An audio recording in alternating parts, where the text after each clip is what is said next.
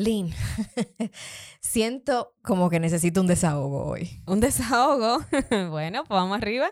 ¿Te importa si invito a alguien? Ay, no, pero ahí se da mejor la cosa, dale. Desde lo más técnico hasta lo más simple, te aterrizamos todos los puntos de vista de una maternidad real. Yo soy Ceni Leiva, actriz, locutora, apasionada del minimalismo y madre de la pequeña Amira. Y yo soy Lynn Glass, madre de dos hermosas criaturas y eterna estudiante de la crianza con respeto. Bienvenidas a Madres Reales Podcast. Toda madre necesita un buen desahogo entre amigas y hoy es precisamente eso lo que haremos porque en la maternidad, señores, no todo es color de rosa, no todo es como se ve en las redes sociales y la verdad es que no todas pensamos igual, ya sea con el parto, la lactancia, la crianza. Yo siento que todas las madres tenemos nuestra propia experiencia y nuestras propias ocurrencias, vivencias y, ¿verdad? Todo lo que nos sucede. Hola, Ceni. Hola, Lili. Hola a todas las madres que nos están escuchando. Y recordemos que somos humanas, tenemos emociones, nos desesperamos, perdemos la paciencia. Y aunque tratamos de ser mejores cada día, los tropiezos y los retos, a veces, muchas veces, veces. nos sacan de nuestro balance. Es más, yo puedo haber terminado una sesión de meditación y en menos de cinco minutos perder la paciencia. Me ha pasado. True story. Te entiendo perfectamente. Y hoy precisamente invitamos a una mami muy especial para nosotras que también necesita un buen desahogo. Recibimos en cabina a Mariel Guerrero, la mami de Numa Vela. Em, sí, porque ahora ya no es que Mariel Guerrero. Ella es comunicadora, influencer. No soy eh, nadie. Tú vas a ver que en el colegio nadie va a saber tu nombre. Va a decir, la mami de Numa.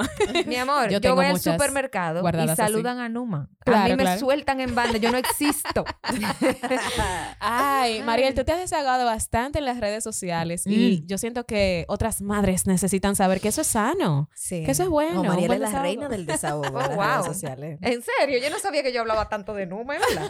no, no, de, no, no, de Numa. Ay, Dios mío. Eh, no tanto de Numa, es, a veces es eso, es que necesitamos ver que otras madres son de carne y hueso, porque a veces ah, subimos la foto linda de los niños, ay, qué chula la maternidad, pero a veces digo, ¡ay! Muchachita, duérmete. Sí, y eso no lo subimos.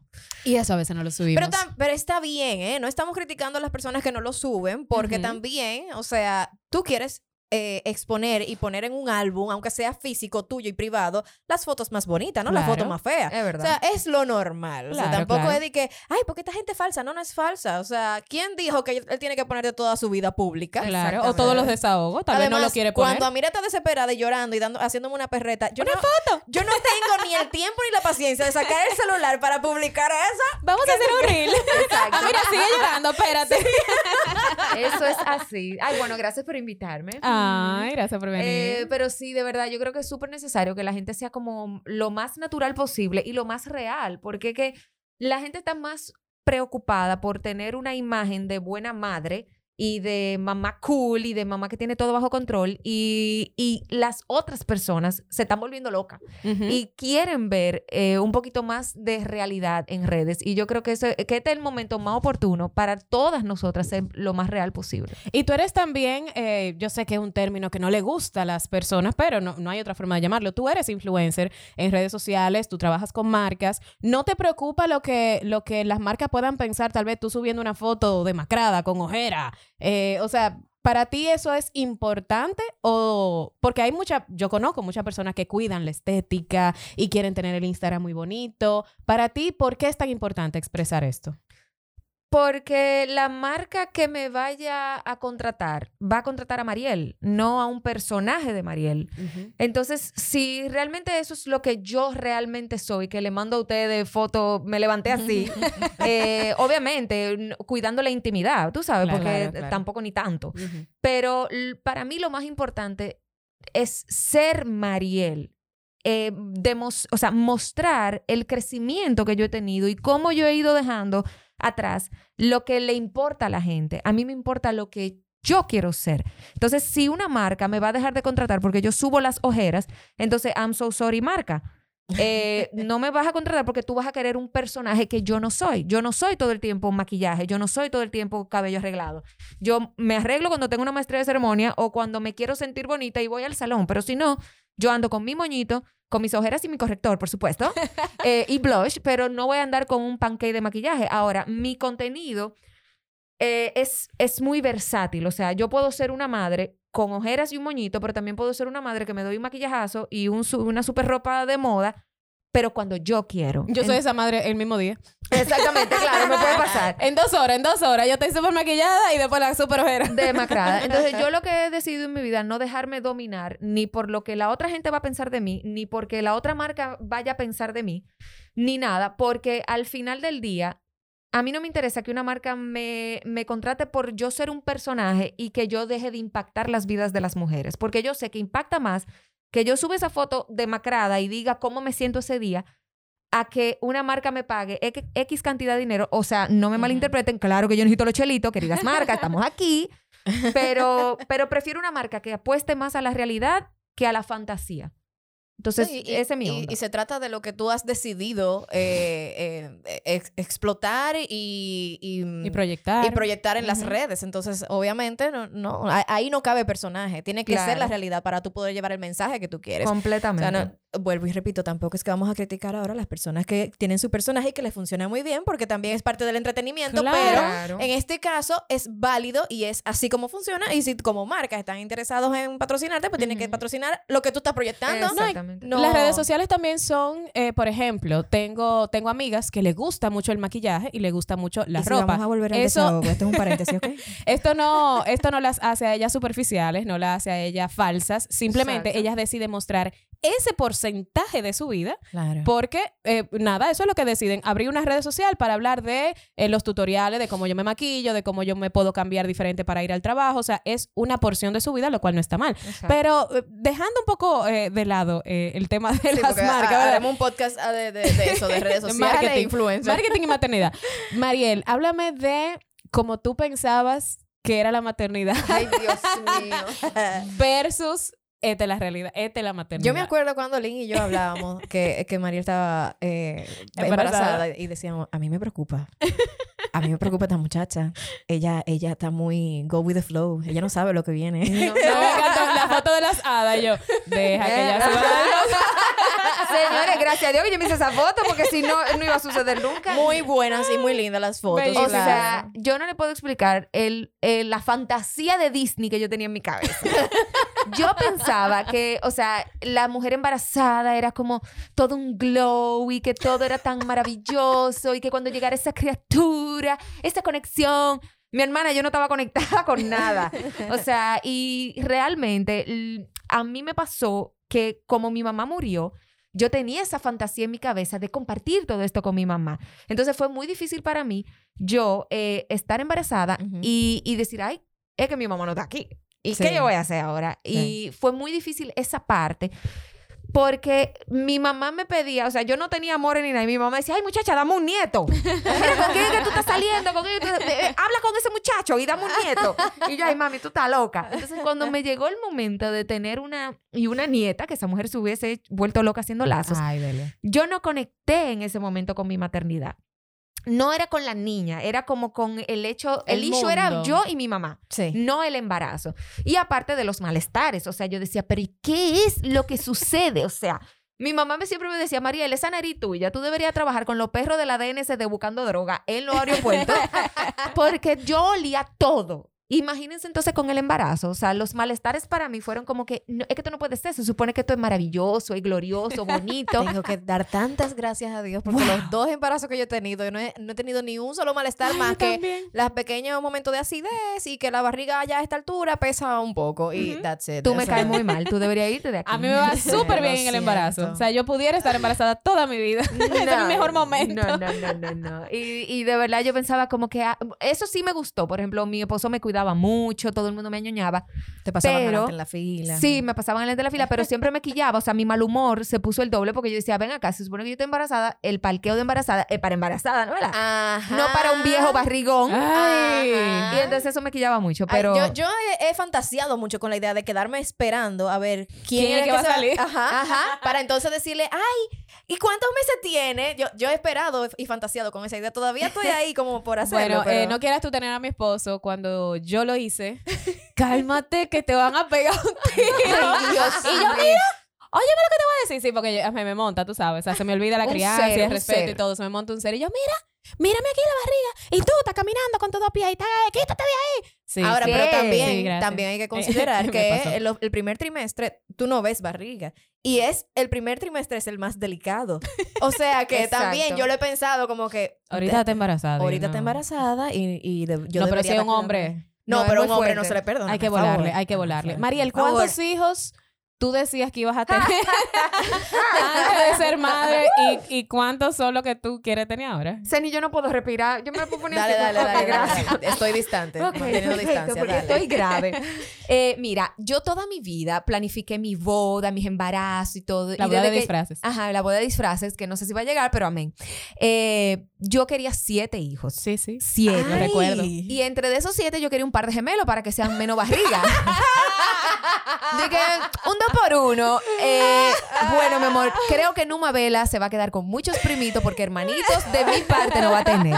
Ya de parte de padre ya tiene tres, ella no quiere más. ¿Cuánto- ¿Cuántos años tiene Numa Vela ya? Numa Vela tiene un año y cinco meses. Un año, cinco meses. ok, todavía estás a tiempo de cambiar de No, opinión. sí, sí. Pero, pero, no, no, yo no. le digo a no, cada bien. yo sí, sí, eso es ahora. Está bien, está bien. Mira, de, eh, de verdad, de verdad, Amira y Tiago y, y Avaluna van a ser muy, muy buenas amigas con Numa Vela, pero si, si decides dejarla sola, perfecto, No porque esa es tu de decisión, no hay claro. nada de malo. Claro. Pero te digo porque yo estuve en la misma página y yo era una nazi de no, No tengan ni iba a hijos. tener más. O sea, no, no, no, es que no era solamente yo, es que yo vociferaba a todas mis amigas, señores, no se embaracen, ¿por qué, por qué hacen eso? Eso es una locura, o sea, ya tenemos un mundo sobrepoblado, no lo hagan, no hay necesidad. Yo era nazi con esa vaina y yo decía, yo no, voy- es que es una, yo no entiendo cómo hay alguien que puede tener dos hijos, o sea, no lo logro entender. Aquí está. Ay, claro, mi amor. Por eso te digo, dale tiempo al tiempo. Si decides Claro, que no, claro. es sumamente válido. Yo no iba a tener pero- hijos y ahora estoy aquí enchuchando al esposo. Pero, pero un tercero, hombre. Pero ¿En serio?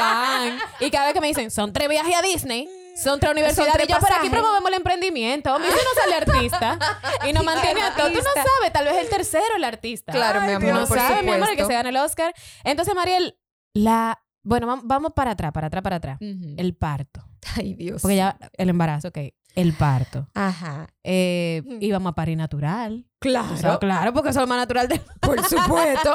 y la clase y la cosa. Yo hasta llamé yo, a la sabes, dula esa íbamos- para... Mariel y yo íbamos al, al, al- a la cosa acuática, a los pilates y a la cosa, Ay, claro, encanta, y conectábamos con nuestra bebé, ajá. Entonces, cuando llegó el momento, Mira, ¿qué pasó ahí? yo todos los días iba con una opinión diferente a donde la ginecóloga. Pero el último día, el último día, ¿verdad? El último día que yo estuve embarazada, que no sabía que iba a parir ese día, yo fui en la mañana a mi, a mi última cita. Y yo le dije, ay, doctora, mire, ya de verdad, de verdad, me decidí. Cuando Dios quiera, yo lo quiero todo natural, olvídese de cesárea y, y ya, y va- yo quiero hacer esa conexión porque ya yo me sentía súper bien con el, el embarazo y chévere. Eh, aparte que tenía la hemoglobina todo el embarazo en 8, cuando debería ser en 12, yo me estaba desmayando en todos los sitios. Pero ya cuando recuperé, eh, yo dije, ay, sí, vamos a hacerlo todo natural. Eso fue como a las 10 de la mañana. Yo me tuve en conversación con Eileen y con mi doctor y yo decía, ¿cómo es que son las A contracciones? las Porque 6 de la tarde, Mariel, dije, ¿cómo, ¿cómo es que se siente una contracción? Y tú estás preguntando, tú no lo estás sintiendo. Exacto. no es una contracción. Pero yo me siento rara, me no siento se como un lleven dolor. de eso, por favor. Me siento como un dolor ahí abajo. Mira, eh, Eileen y Seni. A la noche, cuando yo le digo a la doctora, y yo, doctora, yo estoy sintiendo un dolor muy extraño, me duele. No, pero tranquila. Vamos a dormir, o sea, duérmete tranquila. Si a ti te llega a doler de verdad, tú me llamas. Y tranquila. Yo, ok. A las No, pero 12 sí, de la me medianoche, yo sentí un dolor punzante que me levantó de esa cama. ¡Puf! Y yo caí en el piso. Y yo dije, ¡guay! ¿Qué es esto? ¡Me estoy muriendo! Nada, me llevaron a la clínica. Y en la clínica, a las 2 de la mañana, la única voz que se oía era la mía. Eso fue la independencia. Y en la calle se oía una, una loca diciendo, ¡rájenme! ¡Que me rajen! ¡Que yo no voy a pujar! ¡Que yo no voy a parir! Ahí llega la doctora y me dice, Mariel, pero tú y yo quedamos algo esta mañana. Y yo, olvídese de esa vaina. Olvídese de esa vaina. Rájeme. Usted me está engañando. Usted lo que quiere que yo puje. Se me metió como una psicosis de que me estaban engañando y de que a mí no me- que querían que yo pujara obligado. Y yo le dije, Juan Carlos, Juan Carlos, tú me estás engañando, dile que me raje, que, que se olvide esa vaina que yo no voy a pujar. Mariel, por favor, yo quiero complacer. que me raje, le dijo, la voy a matar. Si usted no me raja, la mato. Ya ustedes saben, contra esa amenaza me subieron a- arriba y me rajaron. Y ahí salió Nueva Vela. Ay, Dios mío. Pero eso fue, Dios mío, ese dolor de parto. Ay, Yo admiro a las mujeres que deciden parir natural, pero este cuerpo ñoño, nunca. Y, Y sin eso es bueno. porque yo estoy pautada No, no, no. para eso mismo. O sea, Yo de verdad, yo parí y llamé a, Ceni. y es loca, yo te admiro. ¿Cómo tú hiciste estar sin anestesia? Tú eres loca. Vieja, ¿verdad? O sea, Sí. ¿cómo tú pariste sin anestesia? No tenía opción. No, Pero claro, tú de otra. sabes, yo estaba en un tapón, no había forma de que llegara, ni una ambulancia podía llegar ahí.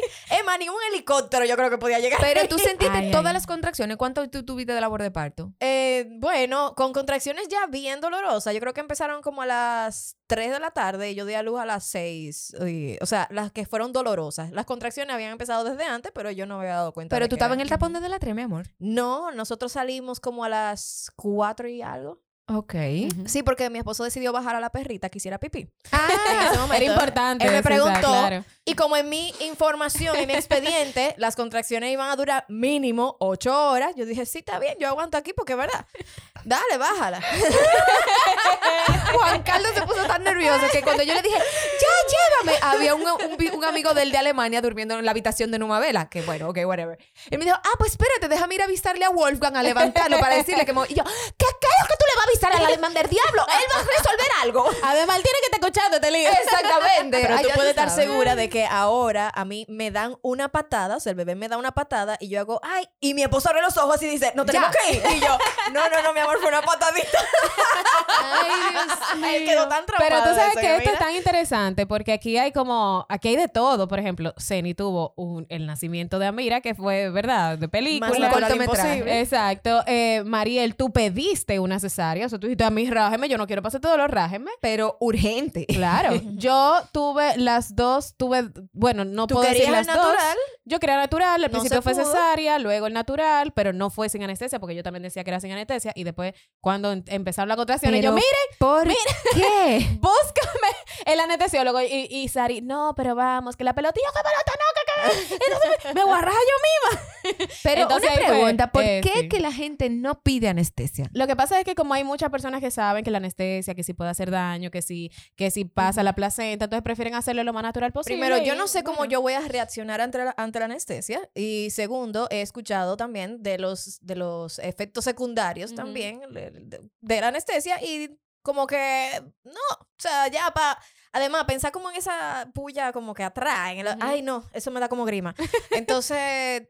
Es posible que yo tenga un nivel alto del umbral de dolor. ¿Cómo es que le dicen eso? Sí, sí. así Exacto, es posible que Yo no yo- por eso yo lo haya aguantado, pero yo recuerdo que yo grité más que una chiva, o sea, fue una cosa, ¡ah! Pero una, una vaina que yo nunca había gritado así en mi vida, en todo el camino, mientras mi esposo estaba manejando. Ay, Dios. Pero, Alex, pero yo sentí Dios tenga que, en su gloria. yo sentí que como que el dolor y el pujo iban muy de la mano y que eso me ayudó a que fuera incluso más rápido todavía, que Sí. salir de eso de una vez. Entonces, eso es lo que yo quiero, yo quiero salir Pero de eso de una ves, vez también. de eso que se trata, de la diversidad de opiniones y de que, por ejemplo, yo sé que tú contaste tu experiencia y tú lo dijiste, señores, yo le dije que no, que yo podía parir, pero yo quiero que use la cesárea, yo no quería pasar ese dolor. Señores, ¿por qué que todavía seguimos cuestionando a las mujeres sobre lo que hacen con su propio cuerpo? Y más las mismas mujeres. claro, ¿por ¿qué qué comentario tenemos tú recibiste al respecto? ¿Algunos negativos, algunos positivos? ¿Cómo fue la reacción de No, la gente? en realidad, eh, o sea, yo no sé, yo nunca re- no recibí hate. al- Mira, realmente no opinaron mucho sobre eso, porque yo paro la gente en seco y yo creo que la gente me tiene un miedo, un poco de miedo en la boca.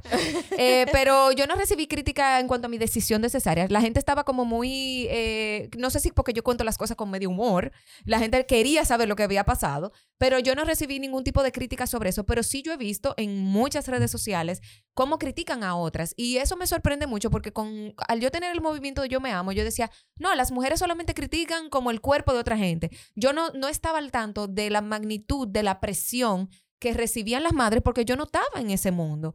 Y al yo ver esta, esta competencia, esta criticadera de juzgar a otra madre por la decisión si es cesárea o natural y de humillarlas, o sea, de hacerlas sentir como una porquería porque decidieron algo sobre sus cuerpos, a mí eso me impresionó.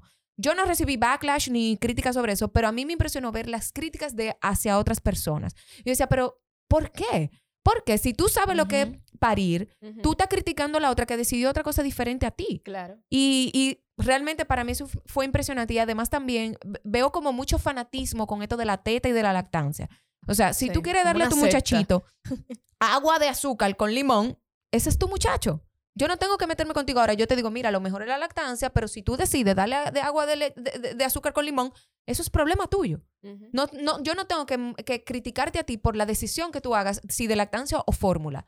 Gracias a Dios, yo siempre dije, ay, yo voy a lactar hasta el tercer mes. Mírame aquí, mi amor. La que más lactado de todo O sea, me- todo me cayó, o sea, de verdad yo cupí para arriba y me cayó todo.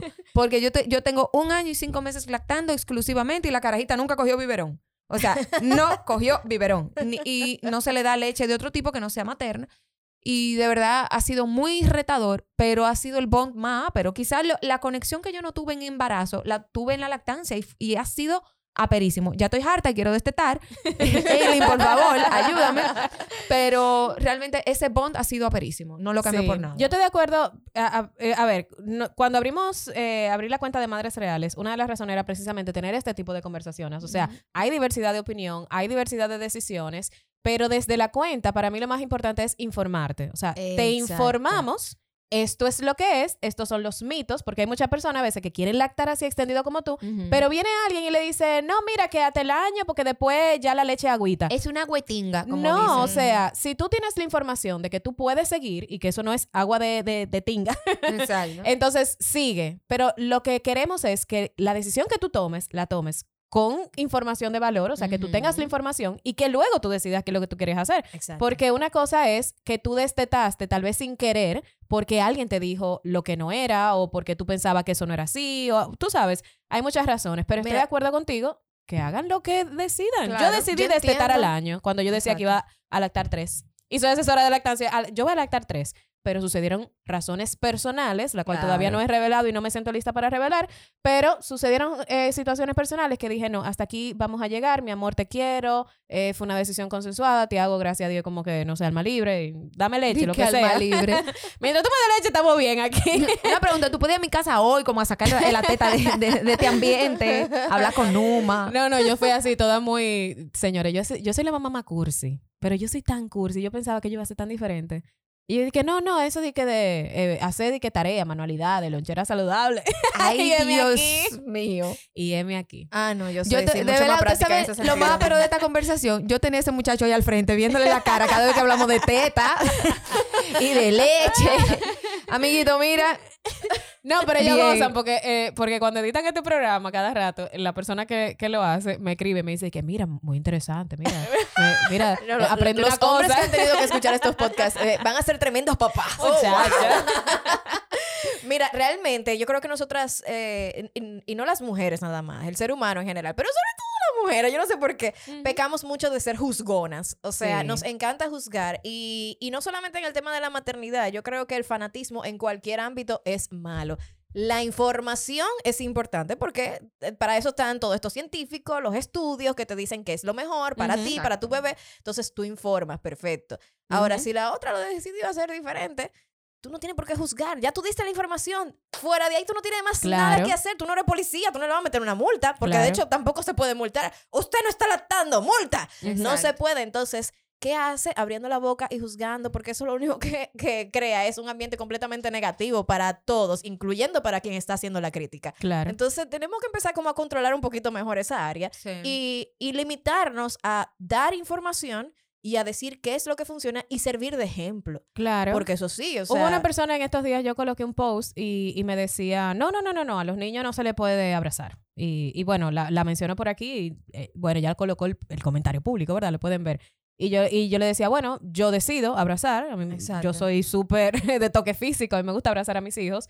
Eh, pero yo respeto que tú lo hagas diferente. O sea, Claro. yo no tengo por qué juzgarte ni decirte que tú estás mal. Tal vez tú lo haces de esa forma porque en tu casa funciona de esa forma, tú tienes hijos de otras edades, pero yo no te juzgo. O sea, yo decido abrazar y a mí me gusta abrazar. Y la información que tengo es que el toque físico es importante. Ahora, si tú lo quieres hacer diferente, yo no te juzgo y tampoco te saco de la comunidad, no te bloqueo, no te hablo mal, pero siento que pecamos mucho de eso, de yo tengo una información, pero mi información es la correcta, pero mi información es la que vale y si no, tú estás mal. No, tú no sabes lo que está pasando a esa madre. Cuando vienen a mí a pedirme, por ejemplo, eh, asesorías de destete, que de hecho muchas asesoras de lactancia no hacen esa asesoría porque dicen que no, que ellas prefieren concentrarse en que lacten. Yo le digo, mi corazón, pero es que incluso un destete mal, mal realizado puede afectar físicamente a esa mamá. Y yo le estoy privando de poder ayudar a una mamá que tal vez destete de una forma que pueda afectar su cuerpo teniendo la información. Eso no es sororidad. Entonces, claro, si viene a mí y me dice, no, yo quiero destetar porque ya me dijeron que a los seis meses hay que hacerlo. No, ok. La información es que tú puedes continuar. Exacto. Ah, no, está bien, pues quiero continuar. Ah, pues perfecto, ya tienes la información. No, pero mira, ya yo estoy lista, mira, en el trabajo, a mí no me dan los descansos, es un trabajo súper rígido, lo que sea. Ok, ¿quieres intentar hacer otras cosas? No, no quiero. Ah, bueno, pues vamos a hacerlo de una forma que para ti sea la más cómoda, la más ligera, Exacto. que te dé paz, vamos arriba.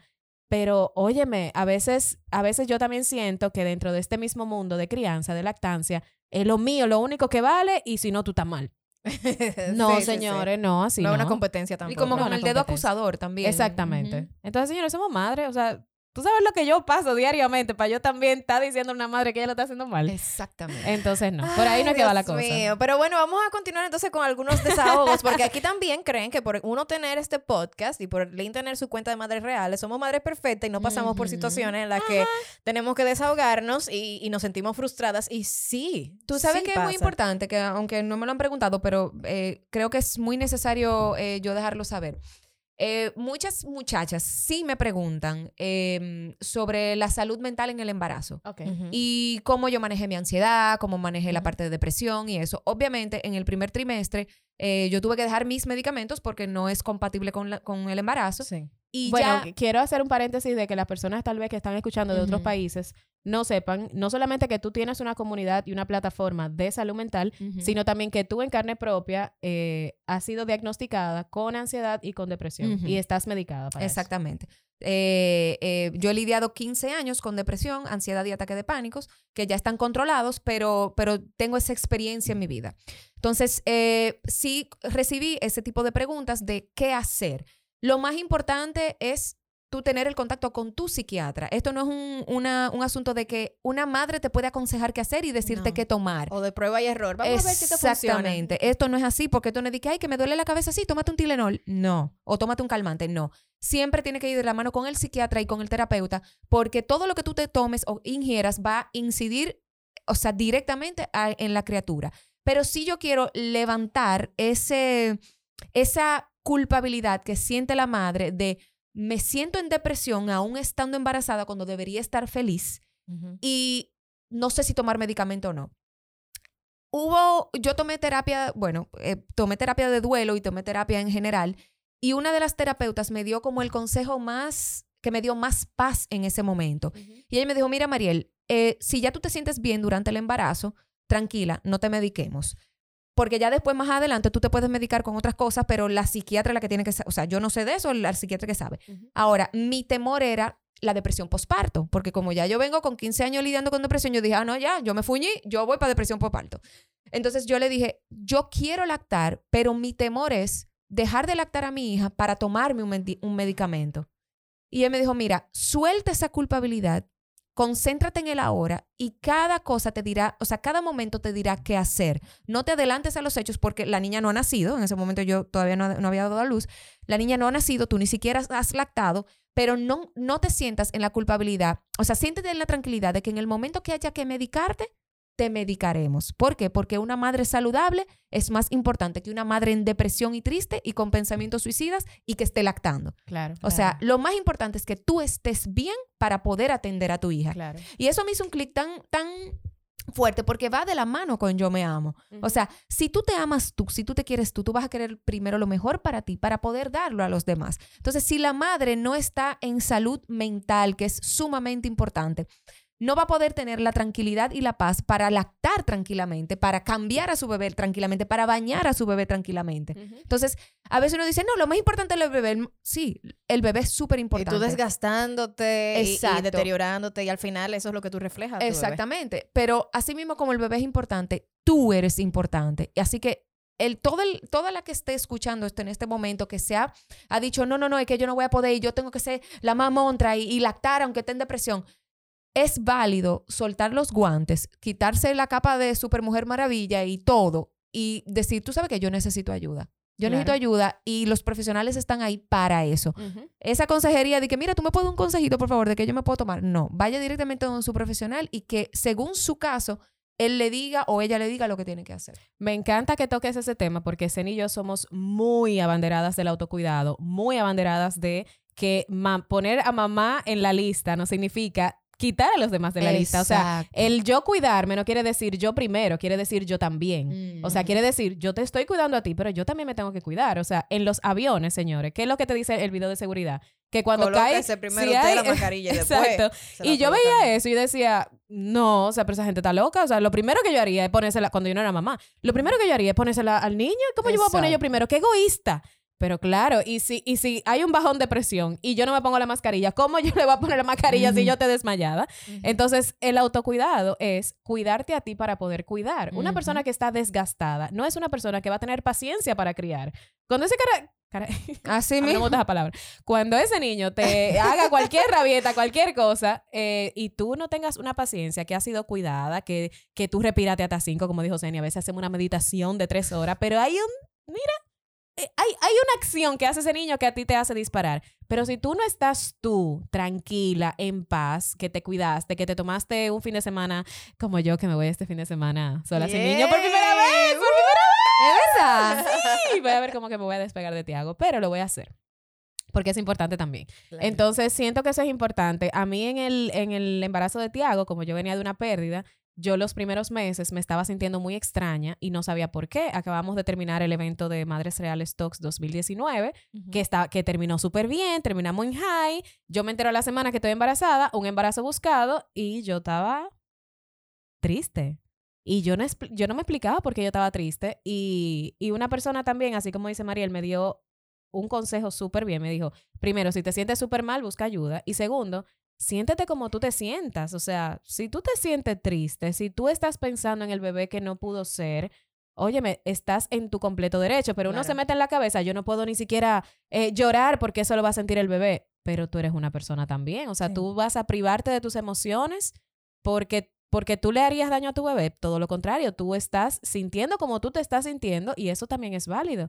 Entonces, eh, estoy completamente de acuerdo contigo, Mariel, y, y qué bueno que las madres sepan que no estamos hablando de que tú dejes a los niños descuidados para irte al happy hour con las amigas, no estamos hablando de eso. Estamos tratando de cuidar tu salud mental para que los otros miembros de la casa estén bien. Y sé que en el caso de Ceni, eh, y me gustaría que por favor si pudieras hablarnos un poquito de eso, eh, hables acerca de cómo tú lidiaste también con el tema, eh, porque tú sí pasaste por una, una desconexión, una depresión postparto con, en tu primer embarazo, cómo tú manejaste todo, todo ese tema. Sí, eh, yo no lo sabía que había pasado por una depresión postparto, me enteré después y básicamente a mí lo que me ayudó sin saberlo eh, fue el tema del minimalismo, de buscar la vida simple, porque eso me hizo eh, reencontrarme conmigo misma eh, y que era lo que necesitaba. Yo necesitaba primero conectar conmigo.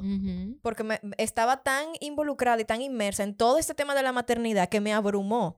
Y, Y uno y- se pierde. eso uno se pierde y, y uno no, no, no siente ni siquiera que uno tiene una propia identidad. Es como que uno es una teta andante. Y ya. Exacto, como que uno, ya yo soy mamá y ya, y ya no soy y ya, empresaria, no soy figura pública, soy entonces, mamá. y pensar en tu vida pasada, entonces te deprime, te, te crea como ansiedad, como que ya yo no soy esa persona y quién soy. Entonces, el encontrarme conmigo misma y darme ese cariño y darme ese espacio para mí fue lo que realmente me sanó para poder conectar entonces con los demás, porque si me desconecto yo, entonces, Claro, ¿qué, qué, qué conex- qué conexión yo voy a buscar con, lo- con el resto? claro. Entonces, sí, sí, va muy de la mano con lo que tú acabas de comentar también y, y es importante el autocuidado y de hecho es uno de los temas que, que tenemos aquí pendiente para Madres Reales. Tú sabes que a mí me... Ay, Dios, yo me río. Cuando yo di a luz a Eva Luna, yo me la pasaba en el posparto viendo las redes sociales y viendo cómo la vida pasaba y yo estaba trancada en un cuarto. Ajá. Pero en pandemia, todo el mundo estaba trancado. Exacto. y yo, tú ves que heavy, porque nadie está saliendo. yo tú eres igual que yo, para todo el mí, tengo un posparto. El estar trancada en pandemia fue como el asunto más natural del mundo. ápero. Fue Ya lo como que, sabes. ah, y la gente quejándose. Yo digo, Esto es la maternidad. pero eso es como tener un hijo, señores, y bájenle algo. O sea, Señores, por ¿y favor. cómo, cómo les fue, cómo, o sea, cómo le fue el primer año como con la pareja, la parte sexual y todo eso? Eso es como raro, todo Hermana, cuando la doctora dijo, di que, Gary estaba ahí en la, en la consulta, dije, di que pa- pasó el mes, desde el primer mes, que Ajá. van los 40 días o lo que sea. Y dice, mira, ya, tú estás nítida. Y yo, "Shh". ¡Cállate la boca! ¿Tú estás loca? ¿Qué creo que usted le está dando poniendo ideas a ese muchacho? ¡Cállate la boca!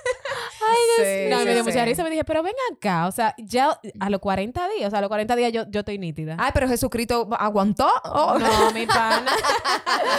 yo verdad como- complicado. Como me desgarré por dentro y por fuera, yo tenía cucho mil puntos, porque imagínate, yo no tuve asistencia, entonces no me hicieron la, la episiotomía y aquello fue un desgarre abismal. Entonces yo tenía muchos puntos y fue, fue difícil sanar. Fue favorable para ti.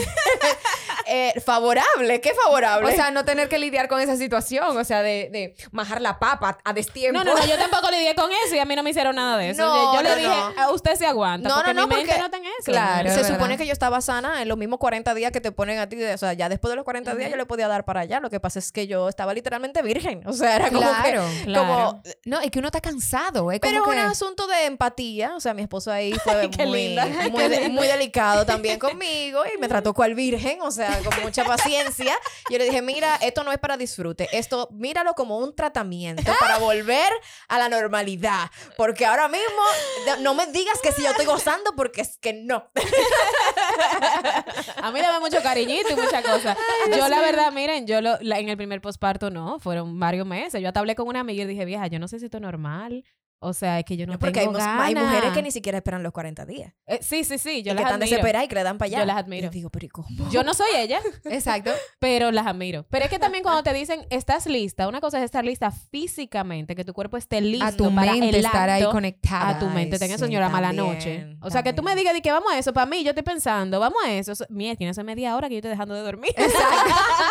Entonces, tú ves, yo, eh, no. No, es yo- que es un ejercicio y uno, no- uno, o sea, yo lo único que quiero es dormir, no me jodan mucho, ya. Ahora, te voy a decir la verdad, y con, con, con todo el, permiso de mi esposo, eh, después de dos muchachos, yo no sé el resto, pero no sé, como que Está mejor la cosa. Yo no sé si es que cuando tú ves a un papá cambiando pañales, eso, ay, eso como que, wow, Sí, estaba sí, sí. riendo. Y, Sí, ya el y segundo en la tiene más pandemia- desarrollado ese, ese Sí, sentido como de paternidad y, y so- son como más hogareños y más... Ay, es que, ay, qué es que le lindo, sale, le sale una masculinidad. Está fregando, qué sexy. Es que, claro, le sale una masculinidad que no era que tú estabas acostumbrada a ver en las redes y en lo que te patrocina. No, no, no, le sale otro tipo de masculinidad que lindo. es mucho más atractiva, o sea, de verdad. Yo no sé si es porque No, mi. Hulk siempre ha fregado y yo, y yo siempre lo veía como con el suape y le coba. Eso es normal. Exacto, es normal, pero sí, es como, eh, lo chulo es que cuando uno tiene mucho trabajo, el encuentro es como más intenso. Exactamente, a mí me ha pasado eso. Bueno. Así que nada, un último desahogo de cada una. Mariel, el desahogo más grande que tú quisieras o expresar y decir, señor, esto no es fácil. Más en su papa cuando quieran, no se deben obligar. Eh, ay, Dios mío, tú sabes que yo siempre, creo que voy a decir esto siempre, un día a la vez, Ujú. porque eh, es tan abrumador y uno se cansa tanto que a veces uno no disfruta el día a día. Mira, hay veces que cuando la nana o otra persona carga Numa, es que yo veo lo grande que está. Y yo digo, wow, mi hija que estaba dentro de mí, que me daba patada dentro de mi barriga, está grande, está creciendo. Y, y yo lo que creo es que mientras tú seas lo más real contigo misma, tú vas a poder disfrutar mejor la maternidad. Decir que cuando tú estás harta, estás harta, o sea, tener una persona de confianza a la que tú puedas ir y decirle, mira, hoy yo no quiero ni ver a la muchachita, hoy yo lo que quiero es estar trancada en mi habitación y llorar. O sea, tener esa persona de confianza donde tú te sientas libre de ser tú. Eh, es lo que te va a permitir, yo creo que amortiguar todo el cansancio y después recobrarte de energía y volver a ser madre. Porque a veces Sí. uno necesita como un break y decir, mira, eh, yo, yo hoy no quiero ser mamá. Yo Sí. quiero hoy darme un humito, estar con mi esposo, pero ya, ese, ya eso no va a volver así. Quizá Sí. más para adelante, que ustedes tienen sus hijos más grandes, lo, lo hacen, pero... No, no eh, lo hacemos. Ah, ok. pues... No te estoy diciendo que No, pero semana que me voy Pero espérate, tan grande, pero no tan grande. O sea, vamos, Exacto. vamos a, a darle tiempo al tiempo. Sí, exacto. no, es que lo, antes era chulo porque te- tú, tú me llamabas, Mariel. Eh, Lin, ¿en qué tú estás? Vamos a happy hour a las 6 de la tarde y eran las Exacto. 5 y 45. Exactamente. Y tú decías que sí. Claro. No, no, no, no, no. O sea, señores, para yo. Bueno, estamos en pandemia, ¿verdad? Pero creo que sin pandemia también hubiese pasado. Para o sea, yo estar en este podcast, yo me levanté a las 6 de la mañana. Ajá, y eso fue muy hablado. Y mira, y tú vas a poder, mana, si te surge cualquier cosa, tú me Exacto. avisas. Y yo te dije, ya me bañé, voy de camino, ya Ajá. salí. O sea, ya tú nunca vuelves a apagar la luz, a, a coger tu carterita y a irte por ahí. No, no, never, no, no. O never, sea, ever, ever. Ahora ever. son 20 bultos, ahora una planificación. Sí. Pero es como todo, es como cuando cuando tú eras adolescente, tú no te imaginabas la vida de adulta. Y Claro. luego te llegó la adultez y, y la transitaste. Y luego de adulta, ahora la vida de mamá. Entonces, como que Hay que vivirlo. hay que vivir y hay, que, quemar vivirlo. etapas. Mi mamá siempre me decía, váyanse de fiesta, salgan, hagan lo que ustedes quieran, porque es muy fuerte ver una gente de 40 vistiéndose como de 15 y viviendo lo que no vivió. Sí, muy Entonces, fuerte. eh, vivan sus etapas, señores. Y la maternidad yo siento que también tiene sus etapas. Eh, hay veces que ustedes, nosotros estamos en un grupo, que me dicen, de que, Lin, pero quéjate. Pero dite algo loco, o sea, nosotros aquí desahogando, ni tú normal en una playa. Y yo, bueno, señores, no se, no se comparen conmigo. Claro. Todo lo que usted está pasando, yo lo pasé hace cuatro cinco años. Entonces, yo estoy viviendo otra etapa y mi desahogo va en el sentido de que, conchole, con todo conocimiento y toda la cosa, loco, ¿por qué que te hago no duerme de noche? Loco, me tiene cansada. O sea, Evaluna dormía tan plácidamente desde los tres meses y este niño todavía a las cuatro de la mañana haciendo fiesta y mamá, y tú, "Nene, mi hermano, que duérmase. Es que, es que el té de lechuga no funciona, de verdad. Conchole. Entonces ya uno sabe que no le puede dar esto, ni medicamento ni nada. Usted sabe mi que es respetuoso y que te voy a cargar. Pero conchole, mierquina. Yo me quiero poner mi ropa y que no se me salga la leche de, la, de los senos. y yo quiero saltar y no miarme. Ah, wow, qué Ay, linda. qué bella, sí. Yo me pregunto cómo va a ser con el segundo. Porque con la primera yo, o sea... Eva sí. tiene un trampolín y ya yo no me Era, con ella. me río. Eh, No, exacto. No, yo me ponía una toalla sanitaria para poder ir a hacer ejercicio. Porque me, desde que empezaba a ser marinero, era de que uno, Ah, no, yo no me la quito. dos, tres, cuatro. No, no, ya yo no me la quito. no. Wow, wow. Qué lindo. Too much, too Ay, much. No, no, perfecto, perfecto. Pero sí, cosas de la madres reales, señores. Gracias a todas las que sintonizaron, gracias por eh, esta eh, fidelidad, porque sabemos que cada martes estás ahí pendiente a ver de qué van a hablar estas dos ahora y a quién van a traer de invitadas. Gracias, Mariel, por haber Gracias a ustedes. estado adornando esta cabina en el día de hoy con tu energía y con, con esa eh, franqueza a la hora de decir las cosas que tanto te, ca- A te ustedes me invitan, pero en la tarde, déjenme dormir en la mañana. No, relajando. Pero de verdad, muchas gracias. Y esto es lo que toda madre necesita, oír a madres reales, siendo reales, en un mundo que a veces eh, finge y que eh, portrays, ¿cómo se dice? Portray. Como que rep- presenta. Representa a una madre como, uy, que todo está bien y no sé Sí, qué. sí, ¿Tú, sí. tú Pero- te acuerdas de la película eh, ¿Qué esperar cuando estás esperando? Of course. Ay, ay, ay, esa última escena. Ella dije, baby, de verdad, o sea, te amo, pero por favor, no, no vuelvas sin la droga. no vuelvas sin la anestesia. Esa película es perísima. Me encanta. Señores, cada martes un nuevo episodio y recuerden que en las redes estamos como Madres Reales Podcast, Madres Reales RD, Ceni Leiva, Link Glass y Marola Guerrero también son nuestras redes personales y allí pueden encontrar, no sé si información, pero tal vez mucho desahogo. Van a encontrar una- a una marola con mucha ojera. Pero sí, Ceni tiene información de minimalismo. Aquí de este lado hablamos de maternidad, pero nada, somos tres madres reales que estuvieron aquí desahogándose un poco para que ustedes también se sientan que pueden hacerlo y que se den el permiso de hacerlo sobre todo. Cada martes estaremos aquí y recuerden que Madres Reales Podcast es grabado y editado desde Spacecast Studio. Chao. Bye.